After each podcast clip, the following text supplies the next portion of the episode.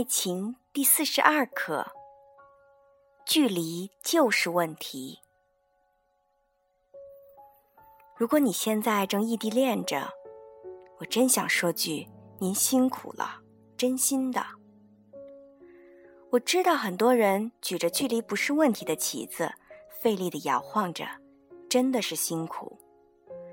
但从逻辑上，我们就能轻易的发现，如果距离真不是问题，就不会把它当做问题提出来，不会有那么多异地恋情侣们痛苦的求助了。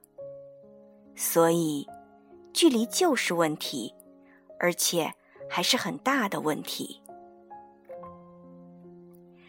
沟通难，误解多。距离首先要面对的问题就是如何相伴。感谢信息时代，让我们有了手机、短信、QQ，这看上去拉近了人与人之间的距离，让人在千里之外也能做到相伴。但却让很多人忽略了语言的交流替代不了真实的相处。人不是电脑，只用语言沟通信息。我们确认另外一个人的存在，靠的是全方位的感知。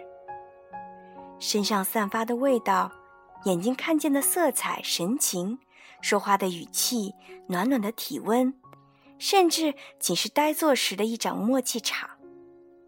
这些都比语言更容易产生爱的感情的信息。电脑、手机都无法帮我们传递它们，我们只能用想象力和自己的期望填补这个空缺。可想而知，想象力多容易制造误解。何况，短信可能没有马上回，电话可能没有马上接，或者环境音很诡异。QQ 回复的动作很迟缓，这些都会引起一连串的猜想，从而变成可怕的误解。另外，打字或电话的语言和面对面的交流相差很多，因为打字会放大字面的信息，比如对方打了一个“好”。如果面对面加上语气神情，你可能很容易明白对方是顺嘴说说答应而已。但如果这个好出现在 QQ 的对话栏或者短信里，你就会觉得他态度是很认真的，甚至当做一种重要的承诺。这就制造了很大的误差。异地恋的同胞们可以回忆一下，是不是这种问题常常出现呢？打字的交流很容易让我们觉得对面的人理解我又知心，因为面对文字，大家都有时间去考虑如何回答。打电话的方式很容易让一个人变得健谈，因为我们必须要用声音把听筒填满，但这个人可能在现实里非常不善言辞。视讯电话看起来比前两者都要好。但却容易让你轻信一个人制造的画面，毕竟视讯的小框框里造假或者无意识的装好是非常容易的。就像《我的青春谁做主》里的霹雳，就能在中国弄个背板视讯，让他妈妈以为他在英国剑桥。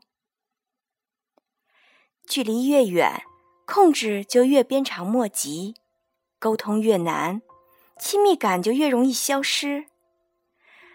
物理距离是直接影响心理距离的重要因素，怎么可能不是问题呢？一句安慰的话语不如一个真实的拥抱。我有一位大学同学，高中时有一位情比金坚的男友，大学时两人身处异地，女孩子的追求者很多，但他都拒绝了，因为心有所属。他们一直靠短信和电话联络着。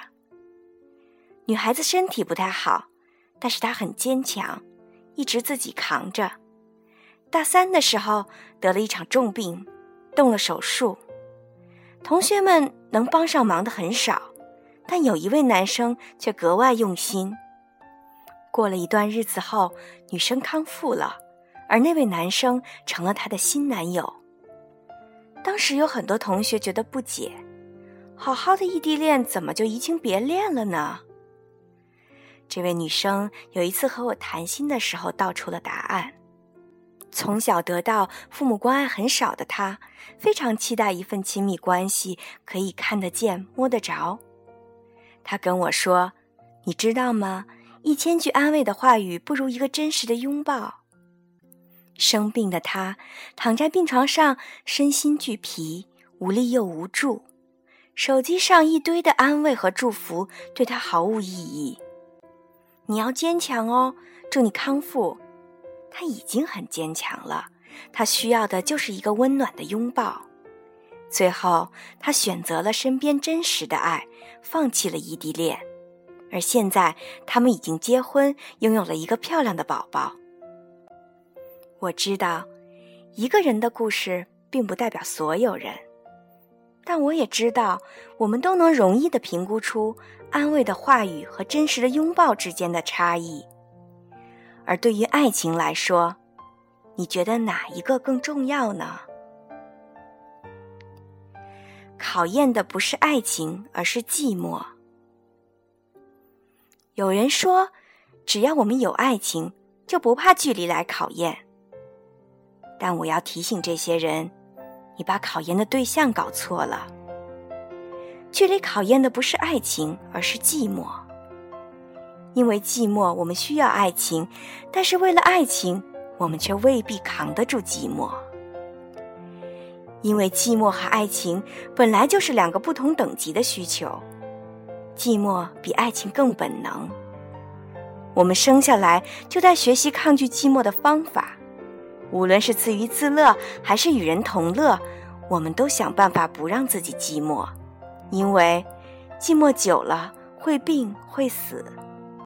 而爱情，有当然好，没有也不会死掉。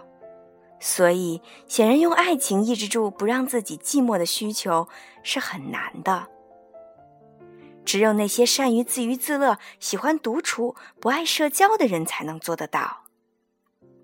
所以，异地恋是对耐住寂寞能力的极大考验。有很多人深爱着远方的爱人，爱情没有问题。但是久了，生了，冷了，谁都知道不取暖会死。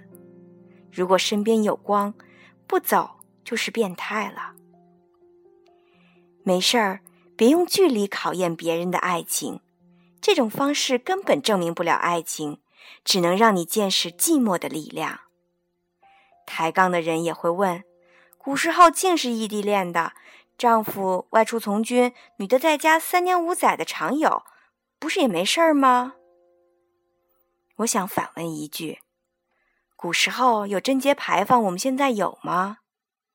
另外，我必须还提醒一下：成功的记载可能就三五个烈女，不成功的可是没有被记录的大多数。咱们也可以不说古代，就说我们父母那一辈儿吧。异地恋成功率明显比我们高，但并非是他们比我们更耐得住寂寞，而是不寂寞的方式太少了。也可以理解为周遭的诱惑太少了。但现在可是个电视剧就能把你从书桌带跑的年代，与诱惑 PK，自制力明显不足。如果你不是既理性又沉稳，又会用长远眼光看问题。就别抱侥幸心理了，在寂寞面前乖乖认输吧。陌生人的距离更加可怕。我们可以把异地恋出现的情况简单分为三类：第一类，有了感情基础，因为一方工作、学习变动等客观原因分居两地；第二类，基本上不太熟悉，感情基础薄弱。可能是普通的朋友或者同学，在网络工具上突然热络起来，好似知心朋友，然后开始异地恋。第三类，根本不认识，完全没有感情基础，在网络上认识就谈起了异地恋。这三类的成功率明显是递减的。第一类勉强维持，第二类得看运气。第三类成功率基本为零。总而言之，感情越浅，距离就越是问题。人与人之间为什么需要零距离？就是因为彼此间没有距离时，才能真正的相互了解，知根知底，不会因为缺乏信息而被骗。近距离才能保证我们获得的信息更真实，认识一个人更彻底。我遇过很多异地恋被害者，他们告诉我自己爱得很认真，但对方却虚情假意、背信弃义、始乱终弃。聊到最后，他才告诉我，他谈的是一段异地恋。说实话，在心理学上，没有真正相处过的关系不能算是爱情，我们只是很客气地称之为网恋或者异地恋。因为爱情关系是需要真实相处才能建立的。你这是和一个人在网上、在电话里聊一聊，你就能相信对方的一切吗？我并不怀疑人的真诚，但我知道，我们都会潜意识地希望别人喜欢自己、认可自己。为了这种冥冥之中的需要，撒个小谎并不是什么大事。但对于异地虚弱的关系来说，这点小谎，可能就是炸弹。能让陌生人真正熟识起来，不是聊天，而是面对面坐着不感觉别扭。距离只能让陌生人更陌生。是什么挡住了我们的距离？距离的存在有时候不仅仅是客观的，还有一些主观因素。有时候我们需要一个距离来遮掩爱情，怕见光死，对自己不相信，害怕真实的相处，都会让我们想躲在距离后面。用网络、手机默默的接近别人更容易，这样更有机会掩饰自己的不完美。距离成全了我们想要浪漫的心，而且不必为现实买单。但是，当你浪漫出感情之后，就会想要现实了。从虚拟到现实，由远及近的变化，并不那么容易能适应。何时容易异地恋？大学阶段，工作圈子狭窄，生活两点一线，或者初婚阶段是最容易出现异地恋的。大学生有校园保护，但因为还是被圈着，所以身体没那么自由。而且大学阶段容易迷茫空虚，又是一个谈恋爱的年纪，所以最容易发生异地恋。一些。工作、生活作息无趣的人，也会被地域限制；身边可能没有合适的人，也容易发生异地恋。而初婚阶段，工作生活尚不稳定，也可能因为个人发展而导致异地恋。但相对来说，有了之前的相处和婚姻的保证，和一些成熟的沟通方式，这种异地恋的难度小一些。适合异地恋的少数人，异地恋不是完全不行，有些人是可以解决距离的问题的，但这绝对是少数人。要知道，喜马拉雅山难爬，有人能上去，但一般人都上不去。你是一般人，就别乱爬了。首先，恋爱的双方要是安全型恋人，彼此独立。信任亲密感，能自己处理分离焦虑，控制情绪能力比较好，不容易胡思乱想、心生猜疑。其次，两人能以较深的现实相处的情感为积累，或者异地的时间比较短，一个月到半年的时间，两个人也都知道相聚的时间，最后有好的沟通习惯。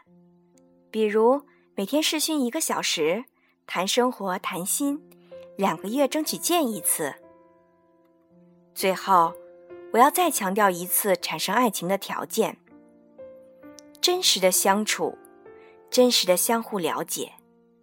而真实的相处指的是面对面说话，眼睛望着眼睛，能看到对方处事，哪怕是和餐厅服务员点菜或者上车买张票。能触碰到对方的身体，能感受到他的小宇宙。而真实的相互了解，只知道这个人存在的大部分信息：他的父母怎样，有没有兄弟，做什么工作，爱好有哪些，有什么心愿等等。这些无距离的丰富细节，都能帮你兼顾爱情，认定爱情。亲爱的大多数，如果你没有仙女的本事，也没有放牛娃的耐心。最好不要给自己编织一段牛郎织女的爱情。痛苦凄美的忧思，或许是每段爱情的副产品。有时候我们也会贪恋他们，但异地恋吃的苦，已经不在美学层面了。鹊桥上又冷又不安全，所以，请你选一份适合你能力的简单爱情吧。它不在天上。而在你的身边。